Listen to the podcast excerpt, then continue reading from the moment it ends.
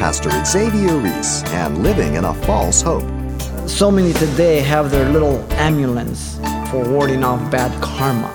You know, and you wear this thing and you wear that and you'll be okay. And you know, you, you make a circle, cross it, and put a triangle and stand behind it, you know, all that kind of stuff.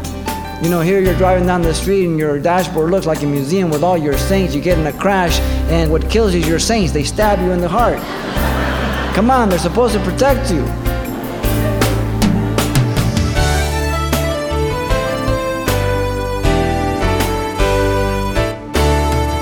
Welcome to Simple Truths, the daily half hour study of God's Word with Xavier Reese, Senior Pastor of Calvary Chapel of Pasadena, California. We expect a half truth or a white lie from used car salesmen, but what happens when deceit comes from the lips of God's supposed servants? Today, Pastor Xavier explores this issue as he continues his study from the Old Testament book of Ezekiel. Here he is with today's Simple Truth study Woe to the False Prophet. Ezekiel chapter 13, we're going to look at verse 1 through 23. And the message entitled, Woe to the False Prophets. A very serious chapter. Let's begin here with the prophecy against the false prophets, verse 1 through 7. Notice in verse 1 and 2, the command came to Ezekiel to prophesy to the false prophets. The word of the Lord came to Ezekiel. Here again, the prophecies of judgment. Uh, the word of the Lord consists again now of the formula to identify that it's God's revelation. Ezekiel's the mouthpiece for God to declare judgment, and judgment will not be postponed anymore, even as the last section of the previous chapter in verse 28 says. They were saying, ah, it's not for our time, it's for long ago. These guys, the visions have failed. No, no, no, no, no. Today, people in America say, ah, we're okay, we're okay, we're okay. No, we're not okay. Ezekiel again here is to declare the word, his words against the prophets of Israel. Notice it's very specific who prophesy of their own hearts. There's the key. Those who were not inspired by the Spirit of God to reveal His mind. Those who were proclaiming their own ideas and desires fraudulently, presenting them as the words of God. This is not a light matter. When someone steals your identity, it's horrible. But when someone declares to speak for God and God's not speaking through him, woe to him. The person charged are identified for us so that we don't get mistaken here who it is. He says, Woe to the foolish prophets. The woe stands for condemnation. I've told you often when you read woe in the Bible, it's not because of somebody's riding a horse, it's because it's judgment that's coming, okay? Notice the characteristics of these false prophets are proclaimed to Ezekiel in verse 4 and 5. In verse 4, Israel's false prophets were like foxes in the desert among the ruins, seeking accommodation for themselves and neither care for the people and, uh, or the nation, uh, being unproductive and destructive. They were out for themselves. They had envisioned futility. The word means vanity, emptiness. They were blind leading the blind. They had used every form of of the practices of the pagan to detect the future being deceptive and dangerous.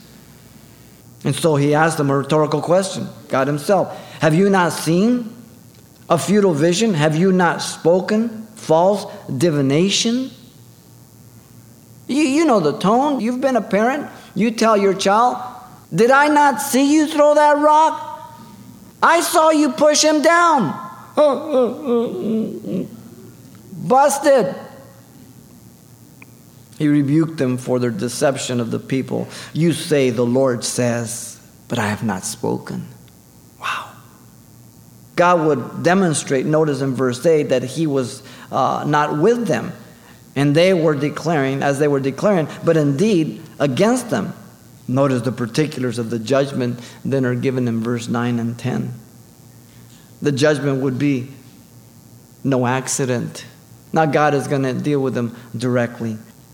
Their judgment would be threefold. Look at verse 9.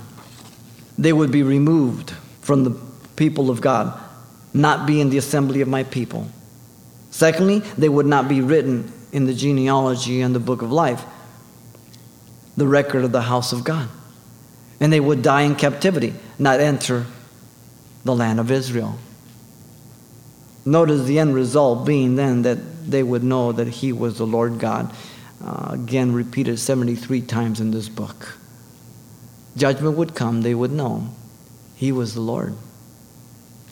Look at verse 10. Their crime was that they contradicted God's message of judgment. They had seduced his people, saying peace when there was no peace. Jeremiah 23 17 says, They continually say to those who despise me, The Lord has said, You shall have peace. And to everyone who walks according to the dictates of his own heart, they say, No evil shall come upon you. That they, ah, Notice in verse 10, they led the people to conduct themselves as if there were there was not going to be any fall, building a weak wall symbolic of the false hope of the false prophets that would hide the weakness by their lies. Verse 11, God using this metaphor of a weak wall to represent their false declarations of peace tells them the wall will fall by the tremendous storm God would bring in verse 13, God identifies himself as the one judging them. Therefore, thus saith the Lord God, I will cause a stormy wind to break forth in my fury, and there shall be a flooding rain, my anger, and great hailstorm in fury to consume it. He would break down the wall to the ground, revealing the foundations, and they would be consumed in the midst of it. They would then know that what? He was the Lord Yahweh. And I will say to you, the wall is no more, nor those who plaster it. You won't cease, I'll put an end to you.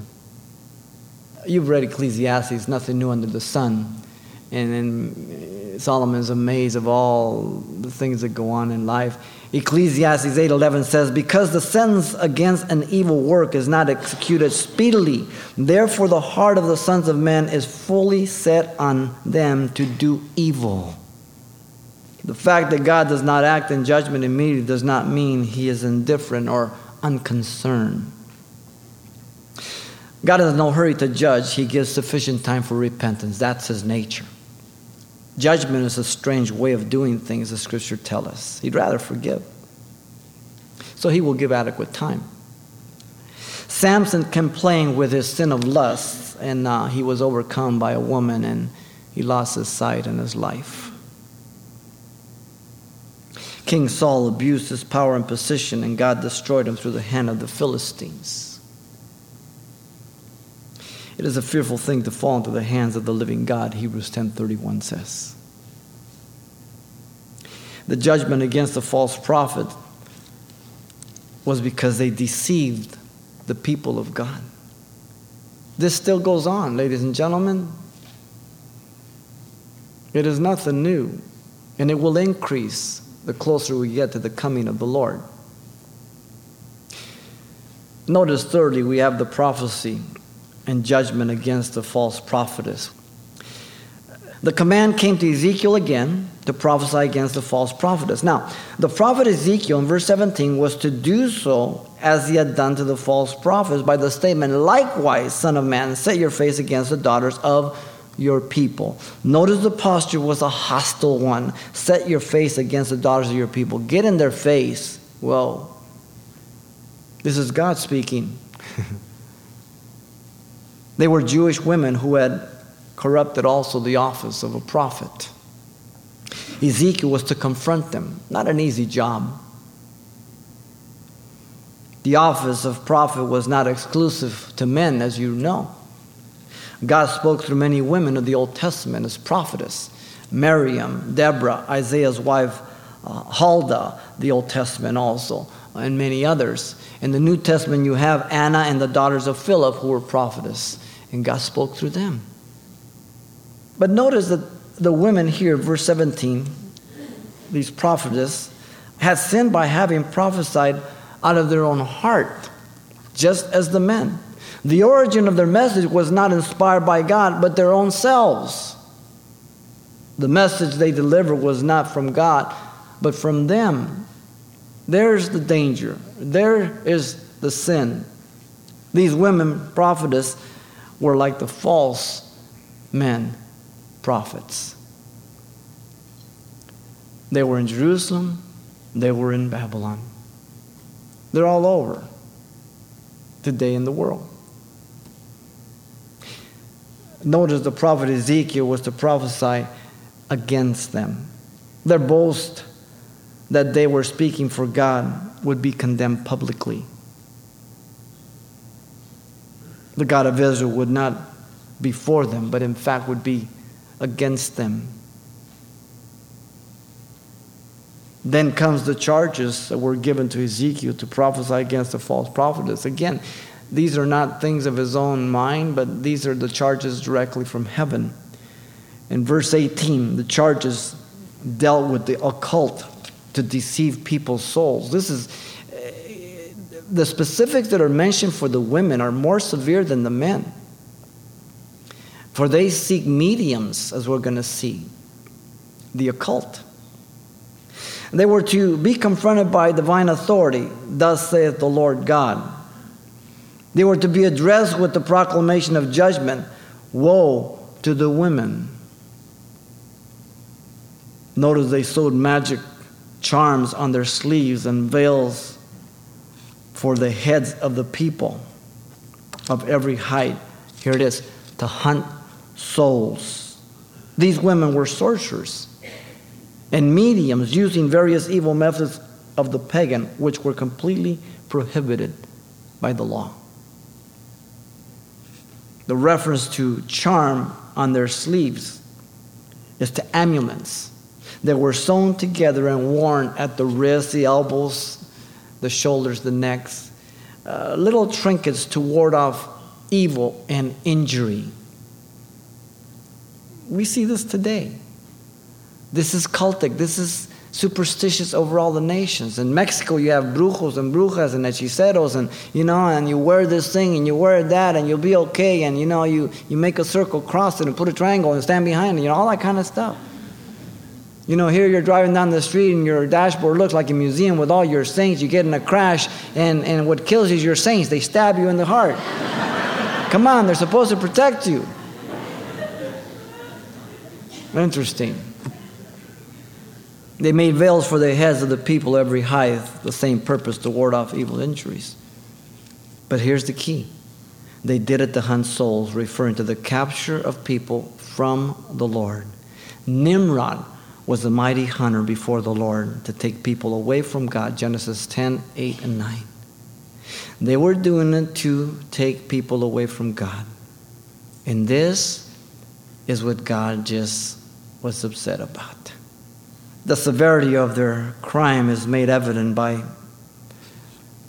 Yahweh's rhetorical question. Though we cannot read the tone of voice from the context, we certainly can with certainty say that God was not happy. Allow me to inject the tone. Will you hunt the souls of my people and keep yourselves alive? The answer is obvious, it's rhetorical. There's only one answer no. The seriousness of the effect was the souls of men for eternity and women. My people, I created them. I've made a covenant with them. They're mine. You remember Elymas the sorcerer in Acts 13. He withstood Paul and Barnabas seeking to turn the proconsul away from the faith and Paul, looking at him, said, O full of all deceit and all fraud, you son of the devil, you enemy of all righteousness, will you not cease perverting the straight way of the Lord? And then blindness came upon him. God does not look kindly on people who deceive people who are seeking God or who take people away from God. It is a very severe charge and it is severe judgment that accompanies it. God does not look kindly on those who deceive or mislead people from God. Listen to the words of Jesus. Jesus, meek and mild. Listen to him. Matthew 18, 6. But whoever causes one of these little ones who believe in me to sin, it would be better for him if a millstone were hung around his neck and he were drowned in the depths of the sea. Look at 19. The callousness of their heart is revealed by God. They'd fraudulently represented Yahweh for their own gain, taking advantage of the fear and superstition of the people. And will you profane me among my people for a handful of barley and a piece of bread? They were hucksters. Well, what do you give me? What do you have? Well, all I have is my, my father's, you know, old watch. Hey, that's good enough. Give me it. Greed. All I got is lentils. Ah, give me it. It's my last source of food. Give me it. They were responsible for the lives of the innocent and preserving the wicked. Listen, killing people who should not die and killing people alive or keeping people alive who should not live by their lies. They're corrupting justice, everything. They were guilty of all this by lying to the people. By your lying to my people who listen to lies. He keeps saying, My people, my people, your lies. Wow. And so the judgment of God against the false prophet is, is given to us in verse 20 through 23. 20 to 21, God would oppose the false prophetess in their cultic practices. The proclamation is in the authority of God. Therefore, does say the Lord God. He's the one in authority. God was going to nullify their spells. Behold, I am against your magic charms by which you hunt souls there like birds. God would rescue the people. I will tear them from your arms and let the souls go, the souls you hunt like birds. And even though these people have their free will, the greater judgment is to the false prophet. He puts the victim as a bird and the diviners as hunters. Now, each has a free will, each will be judged, but woe to the one deceiving. Greater judgment. Notice God will deliver the people from the ensnarements of trusting in their veils I will also tear off the veils and deliver my people out of your hand, and they shall no longer be a prey in your hand. And then they would ultimately know that He was the Lord again. Judgment always does that. Verse 22, God reveals their crime. They had failed in the responsibility, listen, of warning the people. Warning the people. Because with lies they made the heart of the righteous sad, who God had not made sad. And because with lies they had strengthened the hands of the wicked, so that they did not turn from their wicked ways to save their lives. The watchmen of the city, Ezekiel's been appointed, but they were watchmen also. They had failed. Look at 23. God would put an end to their deceptive occult practices. Therefore, you shall no longer envision futility nor practice divination, for I will deliver my people out of your hand, and they would know that He was the Lord. Bottom line.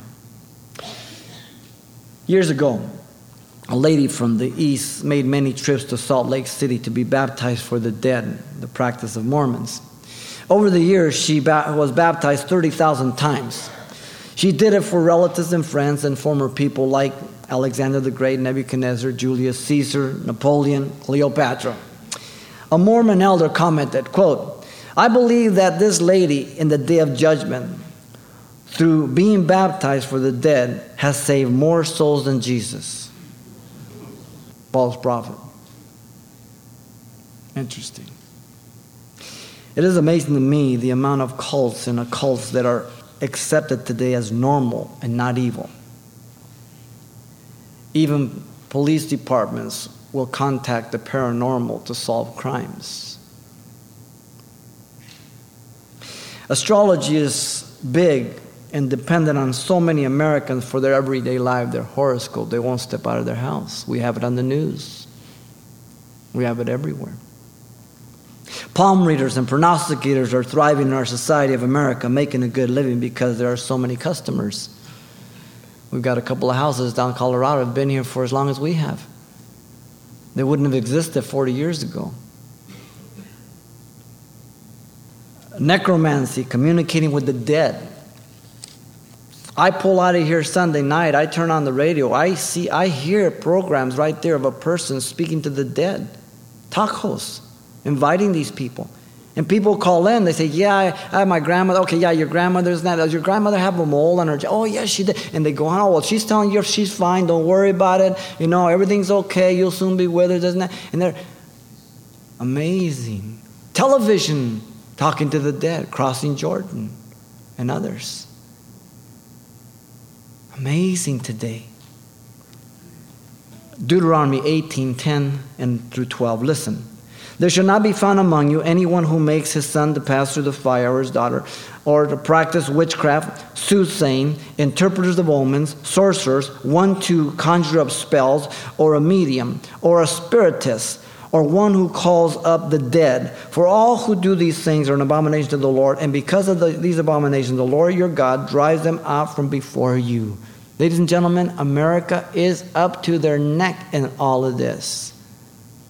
Our colleges teach Satan classes, but you can't read the Bible, of course. I think it is also interesting that many, if not the majority, of the major cults of spirit guides and paranormal are headed by women. The severity and the more detail of the judgment here was directed to the women because so much of this moves in the area of emotions and intuition. And ladies, you're wired totally different than us. I find it most interesting. When men take the back seat, women jump in the front seat. Absolutely. So many today have their little amulets for warding off bad karma people take these little trinkets, these little little images or whatever they have a tattoo placed on them to ward off things. It's a new thing. They sleep under pyramids for enlightenment. Crystals. They paint their houses a certain color. Their furniture is pointed a certain direction for good spirits and karma to come through. You think these people aren't serious. You don't know what's happening. Isaiah 47 9 says, But these two things shall come upon you in a moment, in one day the loss of children and widowhood. They shall come upon you in their fullness because of the multitudes of your sorceries, for the great abundance of your enchantments. 2 Peter 2 1 says, But there are also false, there were false prophets among the people, even as there will be false teachers among you, who will secretly bring in destructive heresies, even denying the Lord Jesus who bought them, and bring on themselves swift destruction. No one gets away with anything, ladies and gentlemen. Either your sin finds you out here and consequences come, or God will judge you directly here or there in his judgment. But nobody gets away with anything. Hebrews 4:13 says, "And there is no creature hidden from his sight, but all things are naked and open to the eyes of him whom we must give account." The prophecy and judgment against the false prophetess was because they also spoke for God falsely and deceived the people of God. But they were worse than the men. I'm not saying it, God is. Listen, listen. Men are dogs, they're bad. But when a woman goes bad, get out of the way. Study history. This was a prophetic judgment against the false prophets. The prophecy against the false prophets was because they spoke for God falsely. The judgment against the false prophets was because they deceived the people of God. And the prophecy and judgment against the false prophetesses was because they also spoke for God falsely and deceived the people of God. Not something that God is happy about in any age. Woe to the false prophets of today. Pastor Xavier Reese, and a somber warning. Now, today's message, Woe to the False Prophet, is available, as always, on CD for just $4. And this will also include what Pastor Xavier shared the last time we were together. So, once again, the title to ask for is Woe to the False Prophet, or simply mention today's date. You can request your copy by writing Simple Truths, 2200 East Colorado Boulevard, Pasadena, California, 91107 or to make your request by phone, call 800 926 1485. Again, that's 800 926 1485. Or the address once again is Simple Truths, 2200 East Colorado Boulevard, Pasadena, California, 91107. And please be sure and include the call letters of this station somewhere in your correspondence. This information is helpful when we check on the impact of this outreach in your area. Ezekiel the Prophet, and more truth from God's Word. That's coming up next time on Simple Truths with Pastor Xavier Reese.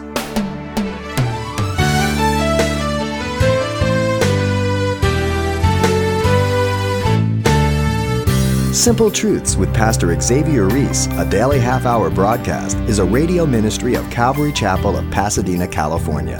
www.calvarychapelpasadena.com.